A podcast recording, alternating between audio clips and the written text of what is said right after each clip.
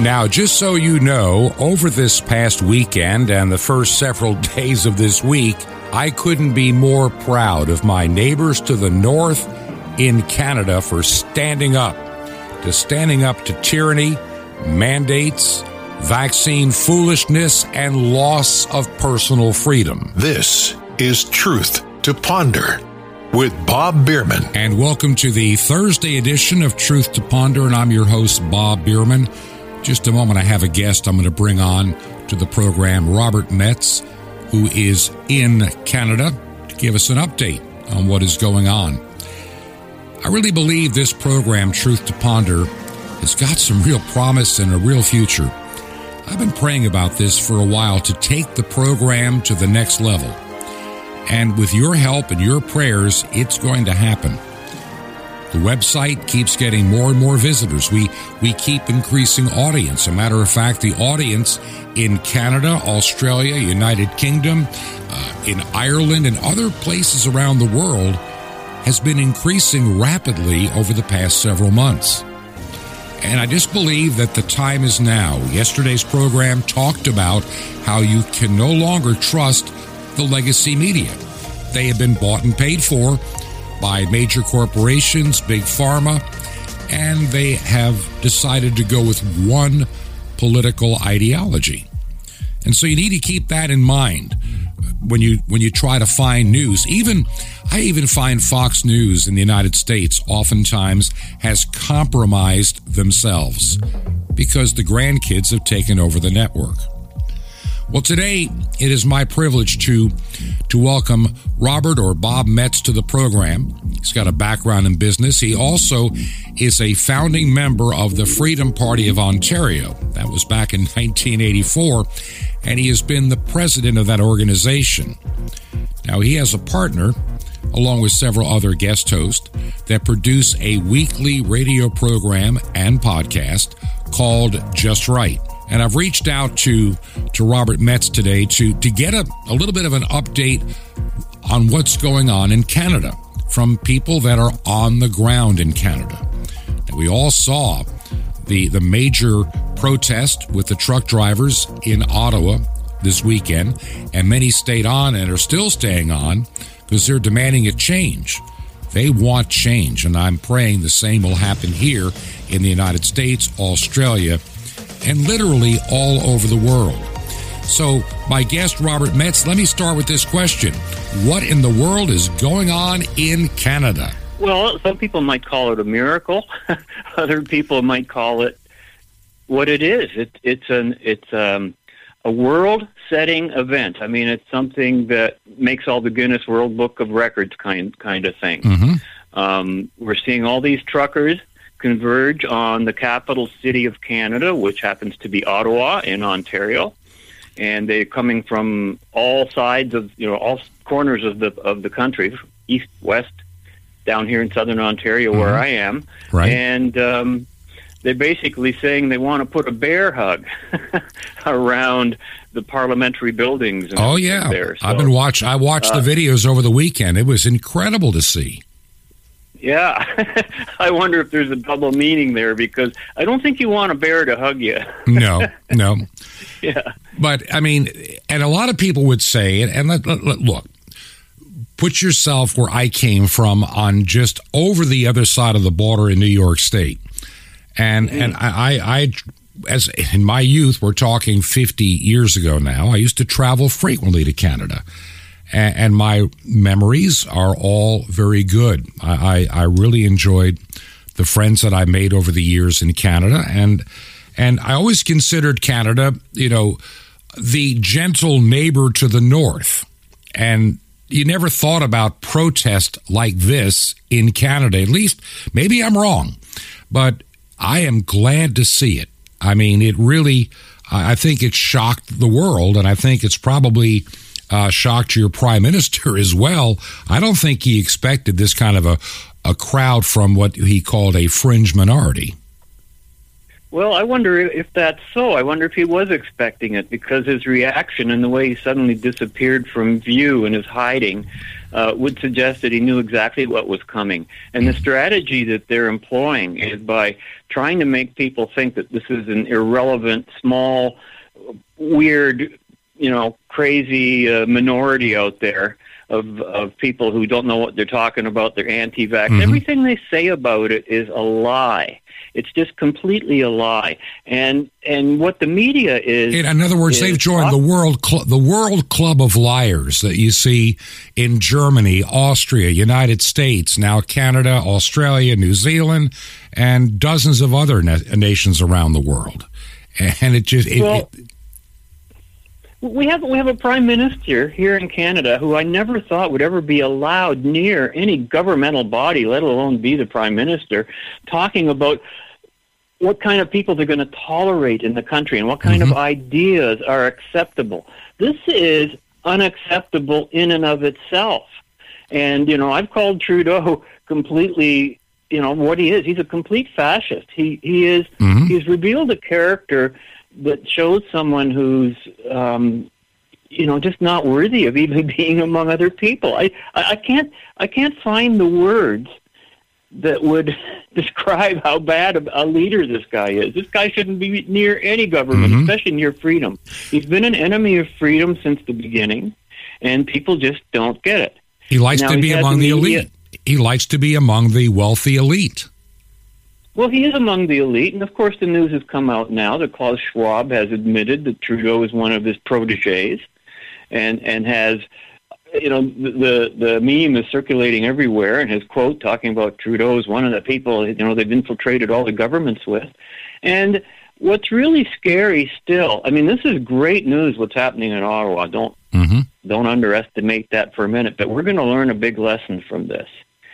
And my fear and expectation is that the government will not react, or if it does, it will react in a, in a more negative way. hmm Because ultimately, you can have all the protests you want, and something we- we've been talking about on my show. But in the end, the only, there's only two things that change governments: elections and militaries hmm That's and true. unless and unless you go through that process, one or the other, um, nothing's going to change, and there's no impetus to change. As my co-host Robert Vaughn was saying a couple of shows ago, he said, "He said, look at when." Our ivory tower leaders are sitting up there looking down and looking at all these protests. They're proud of themselves. They think that's great stuff. And there's still, I believe, somewhat of a majority of Canadians and perhaps Americans as well. I'm not too sure who are still who, who swallowed the Kool Aid. Let's put it that way. Oh yeah, there's no doubt. And and some of the the heinous hate literature that we see in our regular newspapers, hmm which is something Robert and I are going to be talking about shortly on an upcoming show. It's it's just intolerable. And if you notice one thing, is that the people who are pro-vaccine are absolutely intolerant of the other side, whereas the people whereas the people who are for freedom of choice are completely tolerant. They're not after the other guy. They're not telling anybody to lock That's them away. They're trying to respect them, and it just shows you at the heart of what this is. This is a character thing, and and and and it boils down to left and right. You know, in political It terms, does. that's what It we're dealing with here. Absolutely. And the left is sinister. The left is always misleading. The right is is the right. The right is freedom. The left is tyranny. And unless we get that polarization clear in terms of ideas, what left and right are, we will be forever confused as to where we're going. But right now, I see a great opportunity uh, beginning here with this whole trucker event in Ottawa. We've never seen anything this size. That's but you should be aware there have been large protests in Canada throughout the past two years, mainly in Toronto, Montreal, Vancouver, um, and uh, and in other spots. But Canada is nowhere near the size of something like America, right? And maybe that's one of the reasons we're attracting uh, the world attention right now. It's a Well, little bit like Well, what what- happens in Australia. What would help, real quick, you know, for some of the audience that does not know how Canada is structured with your various provinces, how is the tyranny authority of a Justin Trudeau? How far down uh, stream does it get within a province? Or do the provinces like the United States, the various states, have a significant amount of power? and a well, they have a significant. In fact, that's where most of the power resides. In fact, there was a an article by the mainstream media, who I'm calling the mainstream media, in the National Post by Tristin Hopper, who points out that the lion's share of Canadian COVID strictures remains a provincial responsibility, Mhm. and he points out how Prime Minister Trudeau could end vaccination requirements at the border, like immediately, just by passing an order in council. right. But the provinces can continue these draconian measures, and that's what's actually happening in Quebec and in Ontario. And what's really disturbing is, according to this article at least, is that the more draconian the provincial government is, the more popular it is among its citizens, at least according to their approval ratings. For example, um, Tristin Hopper wrote here on January 28th in the National Post that Quebec's Premier Legault has become one of the country's most popular politicians, barring only Nova Scotia's Tim Houston. And these guys are really clamping down on anyone who doesn't want to have the vaccine. They're pushing forced vaccinations. And he, and he says, according to the Angus Reid Institute, uh, these guys are getting a 55%, you know, approval rating. It's amazing. So It I think the message is that, that this is just starting, and that those of us who are on our side of this issue, who re, who can see what's really going on, who can see the bigger picture, who understand that there's a great reset going on, who understand that the vaccines aren't vaccines, et cetera, et cetera, um, we're in the minority. oh, there's no doubt. Yeah.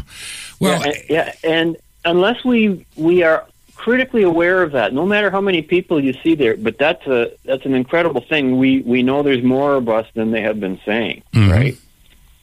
oh, absolutely. So it's it. Yeah. So, but but the main thing is to realize that we're in a minority, and we've got to keep playing it, and that means. No matter how great a victory or an event or how inspiring this might be, don't let that slow you down for a minute. Don't think you've won anything. hmm The battle's just beginning. And remember, climate change is just around the corner. Well, As yeah. If, if this, when, work, yeah, when, co- be- when COVID fails and the vaccine. Listen, here's a question, and Yeah. maybe maybe this will answer a question for both my nation, the United States, yours in Canada, and others that are listening. And we're picking up an audience in Australia, by the way, and even in the United Kingdom. When you is it a factor that you have so many people that are so detached from really caring about the news that they pick up their news from things like Facebook and Twitter and a headline here or there, maybe out of out of you know Canadian Broadcasting Corporation or some other like-minded uh, journalistic organization that maybe they're they really don't know the full truth about these vaccines. I I look at people here in the United States. Uh, they wear face masks, fully believing that's protecting them when the science says otherwise. They're still talking about vaccinating everybody because it's supposed to make you COVID proof. And if anything, the data coming out of Israel and other countries it's exactly the opposite. Uh, is it a is it a matter that people are just not getting the truth? Um, you've hit the nail on the head, and that is still the big issue. Those of us online, and we, we on social media, on shows like like yours or or like mine, even on on shortwave, Mm-hmm. um, a minority of people are, are are listening or even aware of it. I was just watching uh, uh, the Amazing Polly earlier today, where she was commenting that a very small percentage of people are actually aware of this because most of them are just reading the mainstream, paid for by government propaganda. Mhm. If I pick up, I've, I've been collecting. National Post and, and my London Free Press locally here in Ontario for the past year and a half. I don't even bother clipping the paper anymore. It is just one daily running ad for vaccinations. Oh, it is It absolutely. never stops. it never It's, stops. it's to the it's to the point of embarrassment. It doesn't matter what's going on out there. It doesn't matter what the disaster is. There is no acknowledgement that these vaccines are even causing any problems, unless they are. Unless the acknowledgement is by putting down someone who's trying to bring that to someone's attention, Mhm. right? Well, look, look. he- the problem in the United States, and I, I've there's a wonderful montage that I've aired on my program about all the news programs on ABC, American Broadcasting Corporation, NBC, National Broadcasting, CBS, Columbia Broadcasting System, MSNBC, CNN, all of them. All the the programs that are news oriented that are sponsored by Pfizer. And Pfizer right. spends mega million dollars per month, not per year, per month, supporting CNN, MSNBC, uh, CBS News, ABC News, all of them. They're bought and paid for by Pfizer because they're not going to go after and bite the hand that feeds them. They're going to promote their company line at all expenses because don't you know that this program is bought to you by Pfizer? And when you and look at all the other pharmaceutical ads literally on news programs all over touting the value of this prescription over that prescription. Talk to your doctor today about this, that, or the other. You know, they have bought and paid for the media. Now, is it as bad in Canada as it is here? Well, completely, except the government doing all the buying and paying for it. Mm. Government should never, ever be involved in health care at all. I know that just sounds like a radical thing to say. Sounds like a great but idea. Canada, Canada has had socialized medicine. Well, in Ontario, where I am, it came in with the Progressive Conservative Party in 1969, and ever since day one of that, there were health care shortages. Before that, there were none, and th- and it was not necessary to bring in a universal single payer health care system. 90% of people already had private health insurance at the time. If the aim of it was to help the 10% who didn't, they sure missed it by a mile because they gave everybody universal 100% free health care which was bound to bankrupt the system, which is where we are at now. Everything that's happening today is a narrative around saving some kind of healthcare system. And you, you guys in the States, you got the same problem. Yeah, I know. What, whether it's Obamacare, you're regulated just as badly. And your prices in healthcare are out, out of this world because of that regulation. And medicine has gone un, undergone a, a, trans or a transformation, and we're learning more and more that it's a lot of these pharmaceutical companies and big corporations. Going, you have to go back hundred years, sometimes two hundred years, to see how how the seeds for this have been laid. Oh yeah, and and the idea that we're that we're just turning fascist now. Well, you know, I just did a show this past week. I'm I'm a founding member of the Freedom Party of Ontario and we were founded on, believe it or not, mm-hmm. January 1, 1984, the Orwellian yeah, year. Yeah. And we did, and and we described what Canada was like in that year, and we concluded 1984, the Orwellian 1984, was already the mainstream way that Canada was being run. And I gave a whole outline of that in, in our last show. So people, and that was that inevitably led to where we're going now. So if people think they can just step back to the way it was two or three years ago, no, they got another thing coming. You got to go back like fifty arguing, years ago or more. Well, yeah, it's like saying it's like saying you jumped off a cliff. Now you're three feet from the bottom. Uh, move me ten feet higher. it's going to stop you from hitting the yeah. bottom at some yeah. point, right? And really, a great reset individual freedom, which is a natural, as you say, a God-given right, but it is inherent in humanity. Mm-hmm. Freedom is necessary to our survival. And the idea that one individual upon himself any authority or right upon people to infringe upon their uncivil, those are free. Okay okay, I hear what you're saying. And, and, I think of where Canada is today, and I think of where Canada was, as you're talking about in, in 1984. And here in the United States, we're only about a decade behind, roughly, with the exception of of single payer health care because it was more difficult to get it. We're getting closer. Not that I think it's a good idea. But you know what? I was a pastor of a church on the west coast of Florida we had a number of people that came down from particularly the Ontario province to spend a good chunk of their cold winter with us. And I was amazed at the number of people that would put off getting uh, certain surgeries done in the United States because they could not get them done in Canada because of the shortage. Now, have you ever heard that before? Is, is that am I? Oh yeah. with, with single payer health care. It's funny, you know, I've seen examples go both ways. I had relatives who lived in Trinidad and Tobago, and they could come to Canada and get health care service that Canadians couldn't because they paid cash. Mm-hmm. Canadians had to wait in line. And it, was it ever funny when some of my relatives came up and, and tried to pay the doctors money for their services? They didn't know what to do with it. They had oh, never done a financial transaction. What do you mean you're paying us? Yeah. well, so that that was one of my early lessons. That that was like 20, 20, 30 years ago when I started realizing, okay, something's wrong with this system. Yeah. And and of course the other problem that I'm seeing in Canada and I'm I'm seeing it in some states as well. If you as an experienced doctor and you know what you're doing and you have treated patients and you see what works and what doesn't, if you go against quote the narrative, the narrative that says the one size vaccine fits all, you could lose your license to practice medicine um, in some states in the United States. Does that uh, sort of Damocles uh, hang over doctors in Canada? All over the place. I've interviewed some of them here in Ontario. Um, it is utter, utterly unconscionable what they're doing.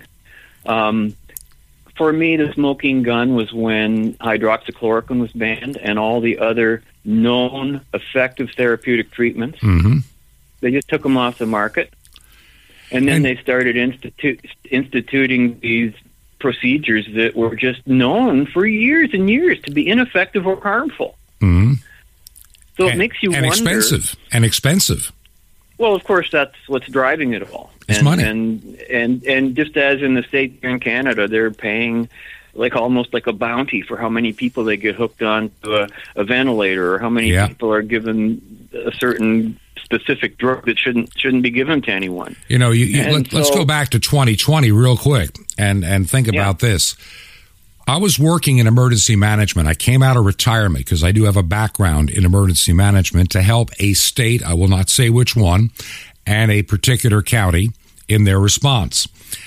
And, and so in March of 2020, I'm doing some deep dive research uh, so I can put together some news releases and material to get out to the public. And I'm at the CDC website, so I typed in some uh, some search terms, and I came up with this document that I started to read. And I'm thinking, what is this all about? Uh, this is the treatment for COVID.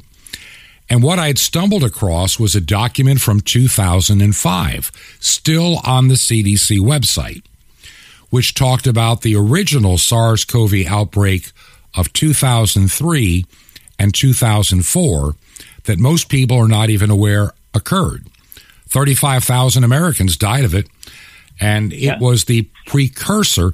It is the same virus that has been played with for gain of function since that time. Same virus, 87% the same. Now, in 2005, this document had here's the treatment protocol. What did they call for? Large doses of vitamin C, vitamin D, zinc, and hydroxychloroquine. That's in the CDC's own website. This is how you treat a coronavirus. And now, when Donald Trump in 2020 made mere mention of that, which somebody probably gave him from the CDC page that I had seen, suddenly he's a pariah. He must be shut up. It's bad news. It's killer misinformation, etc., etc., etc.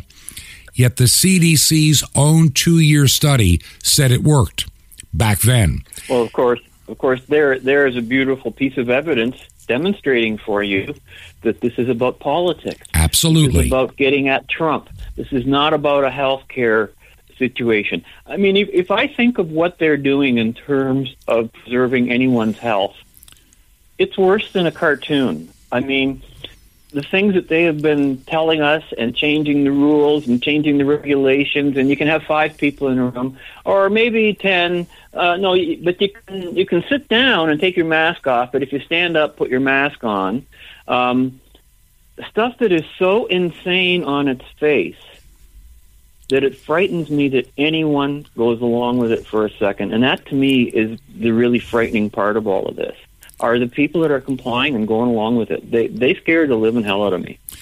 Let me ask this question, and before we go to break, mm-hmm. a lot of people wear face masks up there. How many people do you think are wearing the face mask in the belief that they're saving themselves from getting COVID from somebody else? In other words, how many people believe the mask protects them that you can discern?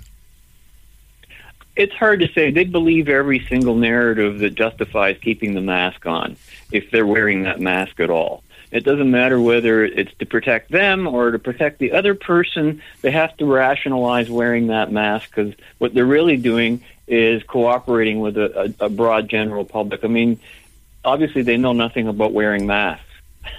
yeah. Otherwise, they wouldn't be wearing the mask, mm-hmm. at least under those circumstances.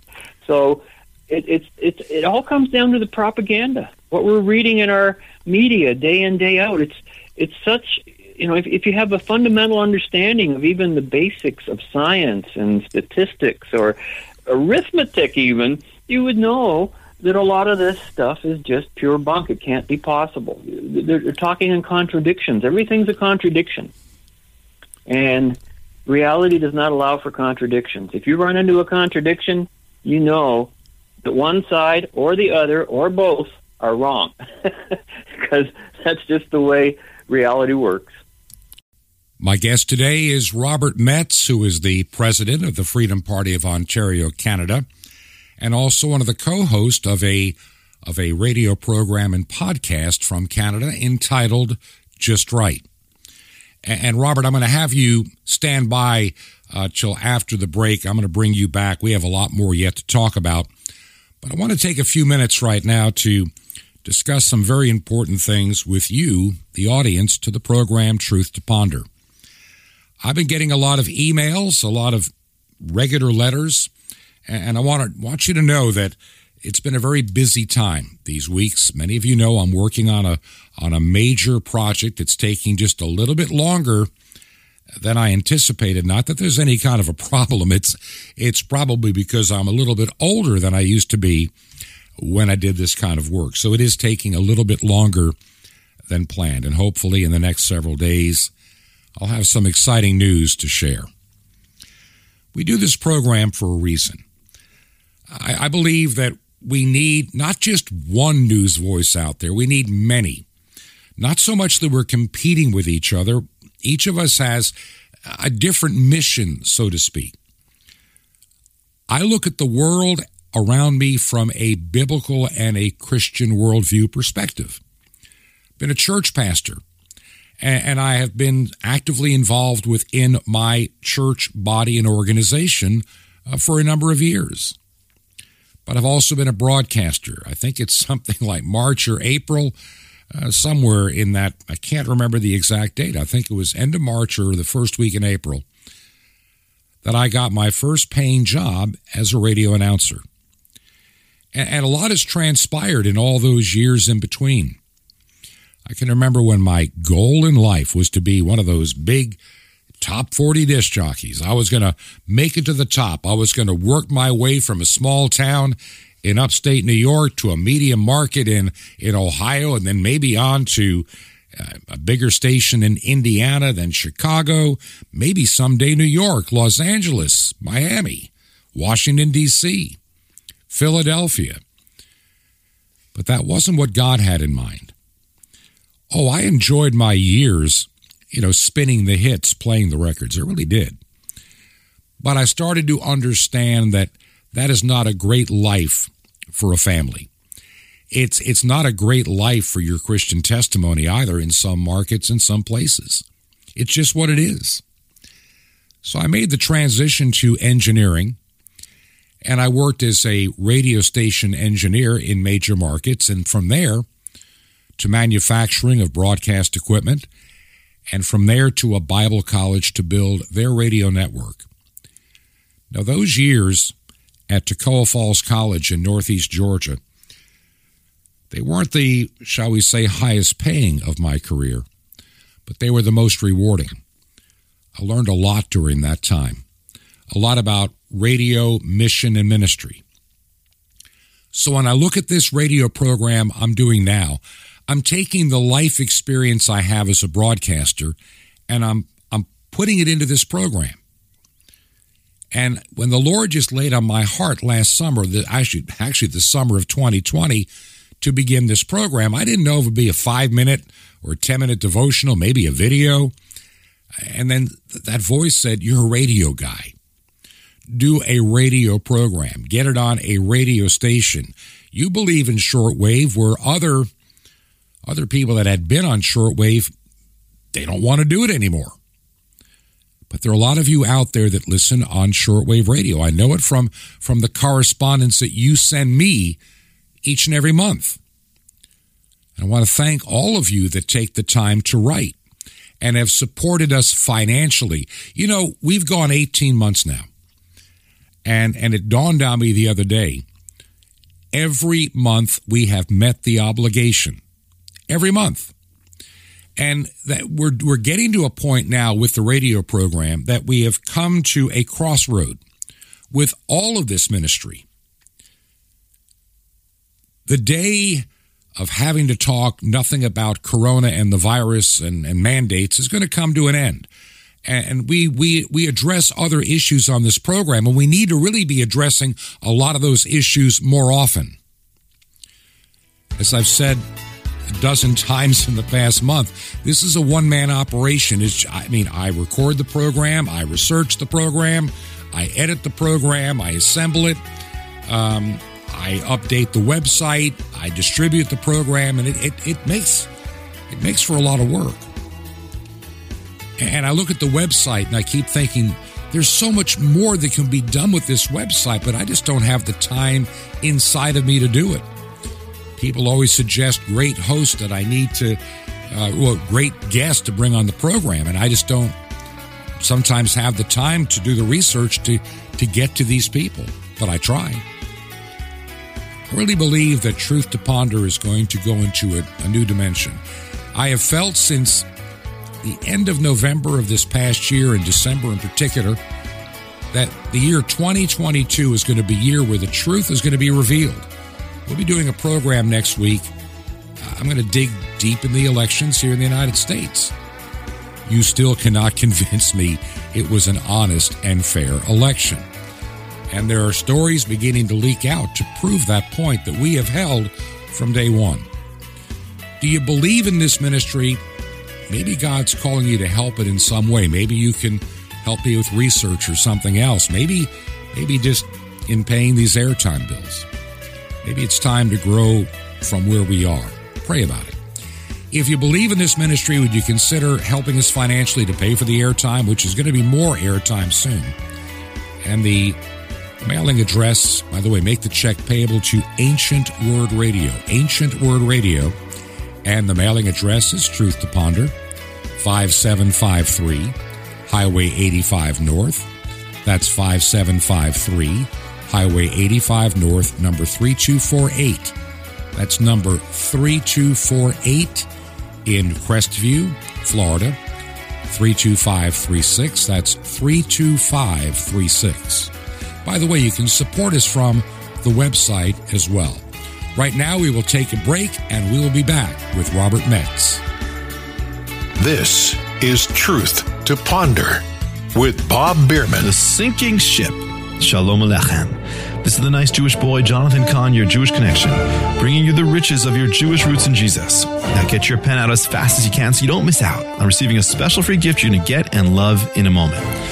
The Titanic was called the unsinkable ship and it certainly looked that way. It was almost a world unto itself, a luxury ship with ornate staircases, elegant dining rooms, and majestic ballrooms. The idea of sinking was unthinkable, so unthinkable that the owners didn't even bother providing enough lifeboats for the passengers.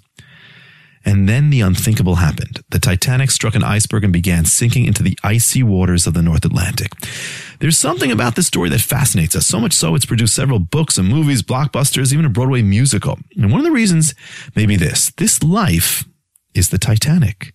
See, we act as if it's unsinkable. The idea of death, we try not to think about it. We, so we make no real provision for it. We're too busy captivated by its glitter, its dining rooms, its ballrooms. We don't consider the end. And then it sinks. You see, no matter who you are, this life sinks. It's a sinking ship. Everybody on it ends up dying. Everything about the flesh in the end is just a sinking ship, one big colossal sinking ship. If you have any doubt about it, just go to a funeral. That's the end. Now, if you know you're on a sinking ship, what do you do? Well, if you're smart, you get your eyes off the ship and off its details and you get into another boat. You get into the lifeboat. Otherwise, you'll regret it. So the Bible says the way of the flesh is death, but the way of the spirit is life. There it is. There's your lifeboat. You don't have to be super spiritual, just practical. The flesh is sinking. Abandon it. Stop living in the flesh and the way of the flesh. Leave the sinking ship and get aboard the spirit. Abandon ship. Live by the spirit. And when the ship goes down, you'll still be sailing. Want more? Ask for the importance of being dead. Now the free gift for you. What if you discovered the place where the lost Ark of the Covenant was? Well, a newly revealed ancient discovery just as awesome, the mystery of the temple doors. You'll love it. It's our free gift for you. And Sapphire's daily spiritual vitamins guaranteed to bring life to your walk. Or a free New Testament. How do you get all these free gifts? Easy. Just remember Jesus' real Hebrew name, Yeshua, and dial it. 1 800 Yeshua 1. So all you do, but call now. You'll be blessed. Call 1 800 Y E S H U A 1. Now, the Jewish people brought you the blessings of salvation. I invite you to join with me to bring it back to them. Bless those who blessed you and reach the unreached peoples from every nation. Just call now 1 800 Yeshua 1. It's Y E S H U A 1. Or write me direct, The Nice Jewish Boy, Box 1111, Lodi, L O D I, New Jersey, 07644. It's a Nice Jewish Boy, 1111, Lodi, L O D I, New Jersey, 07644. Till next time, this is Jonathan Cahn saying Shalom Alechem. Peace be to you, my friend, in Messiah, Tikvatenu, our hope.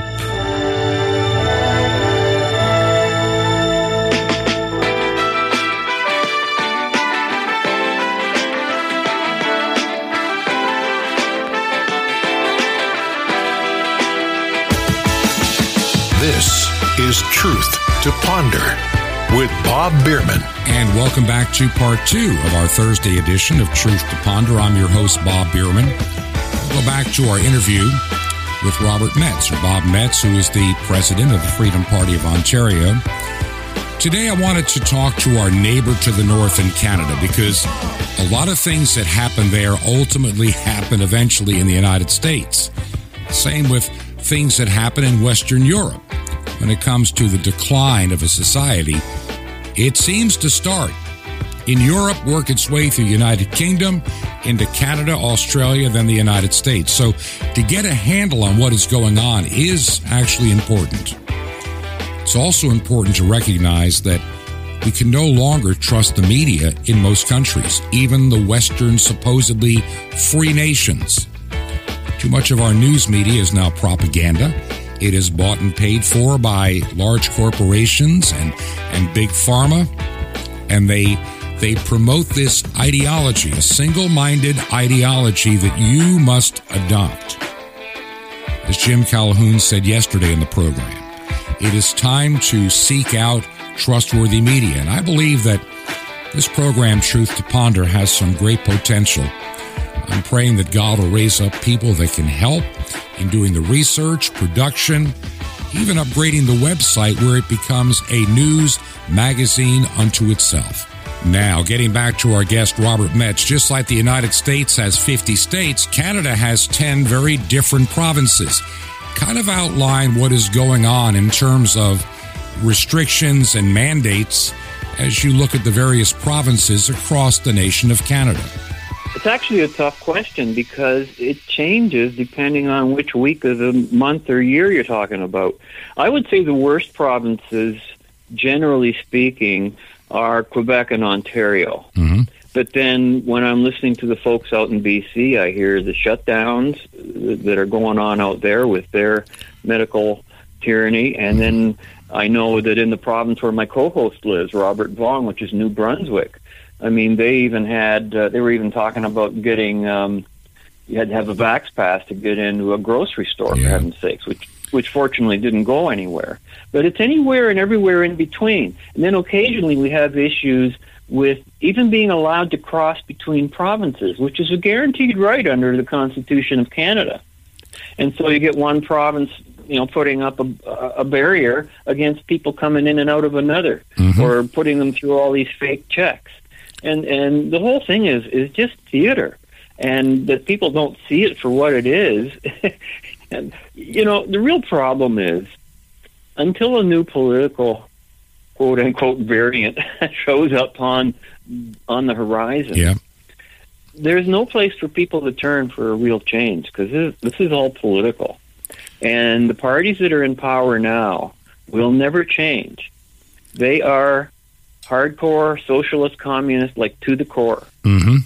Absolutely. I knew nothing about this when I got into politics. I didn't know up from down, left from right, and and, and to be honest with you, when I got into politics, I didn't get into it because I was protesting against some major crisis that was going on at the time.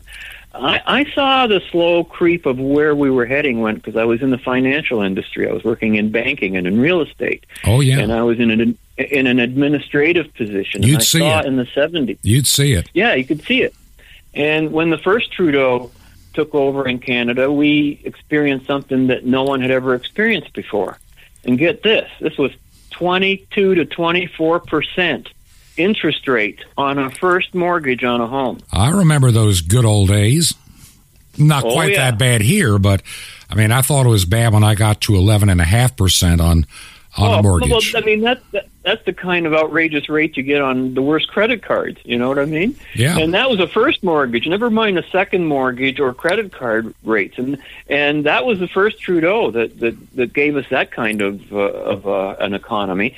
So you can imagine how he must have mentored his son, and uh, and what kind of issues they come up with. I mean, I, I never believed that first Trudeau was really ever a Canadian in his heart either. He always did a lot of things that seemed to damage the country.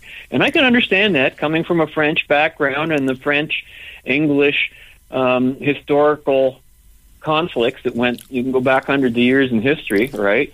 There must be some of that left there, but still, this country is going through the same mess as, as Britain is, you know, Mhm. between England and Scotland and Ireland, and we have Quebec and we have the West, Alberta. You know, there's always talk about one or the other province wanting to succeed every now and then. Mhm. So, you know, that's the nature of, of the being.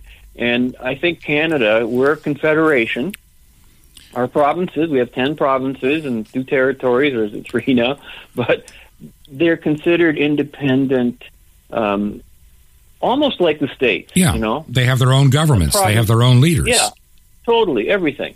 And most of the spending is done at the provincial level. The government, the federal government is supposed to be there for the common good, you know, and that we mean, you know, your courts, your military, and and protection from Gee, invasion from that's the what's supposed to that's what's supposed to have happened in the United States, but I think that they've Right. they've they've both grown way beyond their constitutional uh, limitations, in my opinion. and and con- and consider you know I've always considered the the the Anglosphere, the British um, sphere of influence, and that Mhm. includes the, the states and Australia. I've always considered them coming from a common culture and from a common background, and and that despite the various differences.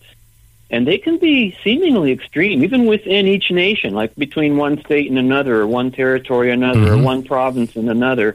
You have very differing ways of, of the government being conducted, but the same overall culture and principle were in place. You always hear this thing: politics is downstream from downstream from culture, and there's a great truth to that. But politics must reflect the culture as well, and I don't think our No, politics and today that's- is that is- culture. If anything changed in the last 50 years, in my opinion, and it was 50 years ago in 1972 that I cast my first ballot um, in an election. And uh, what did I know 50 years ago? Not much, but I've learned over the years from life experience. And, and I think what has changed today is that too much of what we do in our lives flow from our politics, not the other way around politics should be controlled by your common sense. Politics should be controlled, if you are a person of faith, by that faith. Politics should be controlled by a, a good moral outlook, for lack of a better term. But nowadays, we put politics first. We wait for a leader to say, this is what you think, this is what you do, this is what you believe. And you have this great mass of non thinkers out there going, yes, we'll make it so. And, I, I, think that's what's happened. We don't have, we don't have people that can even think for themselves anymore. You have that problem well, like we do. well, they can think, but they but they're confused because they're getting false information. They, do, they don't even know what left and right is. They've been taught that fascism is on the right and, and socialism and communism are on the left. It was never so. No, you start was. on that foot and you and, and you and you don't know where to go. But there is no escaping politics, and government is all about politics. Know, one of the first things I realized when I got into politics that, that, I woke up to was, holy cow, politics affects each of us more than our health and our income, our and in terms of expense, even mm-hmm. our all our cost of living, housing, food, and everything together. You're paying more for government than you're paying for everything else put together. That's right. So, you, so, so the idea that people won't vote or won't get involved in politics is a little bit a result of having lived in freedom and taken it for granted for so long because our parents and grandparents and ancestors did the hard work. And I, then left us to to enjoy the benefits and what are we doing? We're just screwing with it. Well, now we got to do the hard work again. Oh i know. Listen i i think I think back, you know, to something. You see, a lot of people will protest in the United States and in other parts of the world too They'll want to tax those wealthy people and those evil corporations. We got to raise the taxes on the corporations. How many times have you heard somebody, you know, blindly with their eyes, you know, almost glassy, yes, we must tax the big corporations. And they haven't figured out yet that corporations really don't pay taxes. They're merely tax collectors, and it's the end user of their product, which is the citizen begging for more uh, taxing of corporations that ultimately pay it. They don't get it. Of course. Uh, and that's just a simple economic equation. You can you can you can demonstrate it to people. I mean, if you're if but I'm they don't believe it. The but they but they don't believe it when you tell them that. Well, no, they got other money. Where, where you where you get? They're getting their money from you. They don't. They think that there's someone's got a wheelbarrow full of money and a tree that grows it, and there's only so much money in the world, and they're hoarding it, and we just need to get it out of their fingers. Uh, well, they also believe that profit is is some kind of excess wealth that society can claim from a person who makes a profit. Mm-hmm. They don't understand that profit is what keeps prices down because that's just counterintuitive to them. And the idea of making the corporations pay and and making you know wealthy people pay. That's pure Marxism. You know, make the rich pay. I remember running into Soak a Marxist Leninist. Yeah, at one of my first all candidates debate, and she was literally a Marxist Leninist. She was running for that party, and she was hollering, "Make the rich pay." And then I'm looking at all the other parties, the liberal, conservative, the New Democrat. They're saying the same thing. I know, and and then only, I then I asked the question. It, only saying it a little differently. name me name me a poor person that gave you a job. I mean, you know, where did you get your job? From a wealthy person or a poor person? I mean, yeah, and did, it's not even, you know, it's not even about that. I'll tell you, poor people can give poor people jobs if they're in a free economy. And one of the things that kills jobs right off the bat is all these regulations we've got from minimum wages on down. Minimum wage laws protect no one. Well, let's they stop and think. stop and think. I was doing a little bit of math the other day you know, we know that here in the United States, and I'm not sure about Canada, but 80% of all the money in circulation in the United States today was printed in the last two years. 80%, which means the value of the United States dollar is tanking. It means that we have inflation that's going to keep growing and speeding up dangerously. We're going to have shortages. We're going to have a bad economy there's there's no way to get around it. Is is the same Absolutely. thing happening there? It is. I can't. I can't speak to how large the money supply has gotten up, but you know, it speaks to a funny argument. I keep hearing the pro-vaxxers argue about the the, the, the people who aren't vaxxed. They shouldn't be allowed in the hospital because if they get sick, um, they'll cost more to the system. And I'm thinking, why do they care about the money? Look at the money they're peeing away on everything else. Yeah, I agree. Why is money even why is money even a concern when they're spending more on a day's newspaper advertising than they are on all the patients in the country? It, it, it's an astounding disconnect mm-hmm. because what people want, all what what you know, and I typify them as people on the left, not because they they join some kind of Marxist Leninist group. They don't even know they're on the left their whole mindset is that. But it's it's driven by a desire of something for nothing. People say that money is the root of all evil. That's not true. Mm-hmm. It's wanting money without effort and not earning it and taking it from others that is the root of all evil. Mm-hmm. And it's mm-hmm. not just money that people lust after. They lust right. after people's property, after their relationships, after their after their reputations, all sorts of things. And this comes that's why it always comes down to being a moral issue and that the government that you have is reflective of the morality of the general population. And right now, it's not looking too good. You know, a lot of people have a hard time reckoning a few figures, and I, I, did, I was just thinking in my mind real quick. 1975, I got married, I bought a home, and I know how much money I was making. It wasn't much by today's standards. But in order to equal the income that I made, I was making about eh, $5,500, $6,000 American a year, maybe a little more than that. Today, it would take about $70,000 to equal the buying power that I had with about 6,500, you know, back then. Yep. And people don't see it. We have devalued our money by debt. We have devalued our our money by getting off a gold standard. I can remember 1971 in particular. I was getting ready to travel. I, I was going to be involved with a a church school over the summer uh, up in, um, in in Brampton near you know near Toronto, and I was going to fly up there. And all all of a sudden, you know, we had a price freeze in the United States, and, and everything was just going wrong in the economy, and the U.S. dollar was in bad shape. And, and I can remember the the smartest thing I did was to get Canadian currency before I left the United States, so I'd be I'd be all right. But I, I just I didn't understand it back then. I do now that you know the United States dollar was falling against the U.S. currency, and I'm trying to remember the newscaster that that put together uh, this kind of I, I don't want to call it a song. He was speaking, and I'll have to think of it, but you know, standing up for our, our brothers across the border in America and, and I'll never forget that as long as I live. I just I do now because I'm older and I can't remember the name, but I can hear that, you know. Uh, that the, the U.S. dollar is being pounded, and you know, it's maybe it's time for Canadians to stand up for our friends in America who've always been there for us. And you know, so we've seen a lot over the years, and but we we both of our nations have seen inflation. Both of our nations have seen so much of the same thing.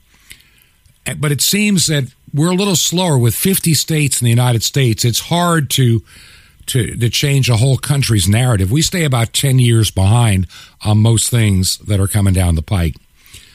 Do you think yeah.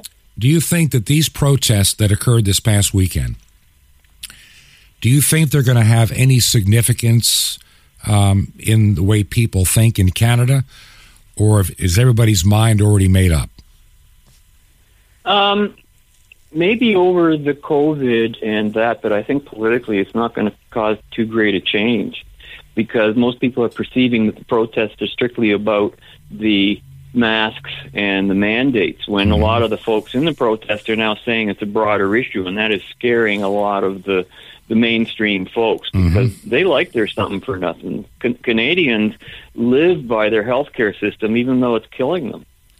And they just don't want to acknowledge it. It's, just, it's the same blindness that we see to the bigger issue, and it's something that has happened in societies throughout history. In the 1930s in Germany, um, Wilhelm Reich wrote a book called The Mass Psychology of Fascism, where he observed every single um, symptom that we're witnessing today, and he called it the emotional plague. Mm-hmm. And even even then, people were germophobic. Um, yeah. They were they were out to get their neighbor, and that's why the Jews were the ones that were spreading the, all the the filth and the germs, right? Yep. It's the same with the unvaxxed today, and and and this is the incredible thing about how history repeats itself. Um, it's not a literal repetition, as some people say. It's more like history rhymes. you Yeah. know what I mean? Because the same principles are in play. It's just different players are acting out the natural course of events. Absolutely. Before we run out of time on the program, I want to give you a, an opportunity to let my audience, both here in the United States and in Canada, especially in Canada, about the program you do and how they can find it, and you know about your co-host and what your topics are. So, it the floor is yours. Well, we do a show called Just Right, which can be found online at justrightmedia.org. We also broadcast on shortwave through WBCQ out of Monticello, mm-hmm. Maine at 7490 kilohertz and out of channel 292 in Ingolstadt, Germany, which is 60, 70 kilohertz on Thursdays out of Germany. And um, we do the show weekly. It is a very different kind of show. Um, our, uh, it's the Anchor Show, which I co-host with Robert Vaughn, and we've sort of done a, a division of labor over the years too, because he does a lot of the video stuff. We Right. do YouTube and and video presentations. As long as it's not our YouTube lets you there, as long as uh, well, YouTube yeah, well, allows. we've we've we've been booted off several times. Oh yeah. And because we've we've had some very controversial people on, and of course we were um, one of the networks that was following the federal elections. Uh, Maxime Bernier and the PPC. We be, we were the ones pretty well documenting a lot of their stuff and offering a totally opposite viewpoint of what the what the mainstream media was was doing. And that's really you know we're driven by we're not in this for the money or for a career. I'm essentially retired for all. Yeah, like I am, like I'm supposed to Yeah. be. It's Yeah. not working out. It's not working out saying. that way. No, no, you don't want to retire in that sense. You want to keep going until you drop. That's that's the way it goes. Mm-hmm. But um, I've always been about freedom. Uh, Freedom is, uh, you know, I'm, I'm involved with the Freedom Party of Ontario in Canada, which can be found at www.freedomparty.on.ca. You'll see a lot of our political ideas expressed there. Please steal them, use them wherever you want. Right. And um, because that's, I I spent my life sort of trying to study from an objective point of view how a free society worked, and I realized no one else was doing that. That's so, right.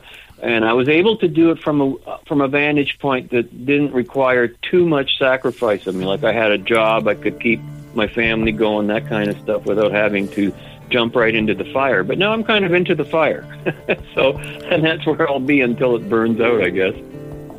My guest today, Robert Metz, president of the Freedom Party of Ontario, Canada.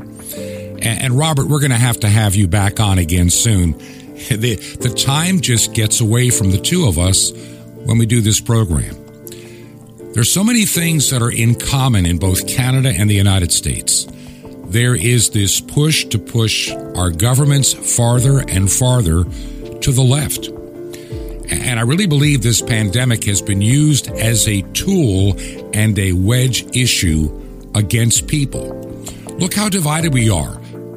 Those that wear a mask, those that don't. Those that get the vaccine, those that don't. And it's gone to an anger and dangerous pitch worldwide. And I think it's by design. Once again, I want to thank all of you that support this program with your financial gifts to pay for the airtime. I don't get paid, but the radio stations do. And if you can help, make a check payable to Ancient Word Radio. That's Ancient Word Radio. The mailing address, Truth to Ponder, 5753. Highway 85 North, that's 5753. Highway 85 North, our secure box is number 3248, number 3248. And the city is Crestview, Crestview, Florida, and the zip code is 32536. This has been Truth to Ponder with Bob Biermann. To find out more, visit our website, truth, the number two, and the word ponder.com. That's truth, the number two, truth-to-ponder.com. Truth to ponder, shining the light of truth in a darkening world.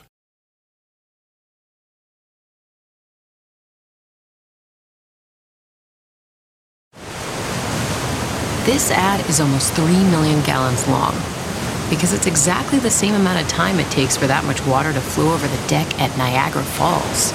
So, how does the deck stand up to all that water? Thompson's Water Seal. Just another reason they call us America's recognized brand in water protection. Weather protected, water sealed. Thompson's Water Seal. Trust the seal. Available at a retailer near you.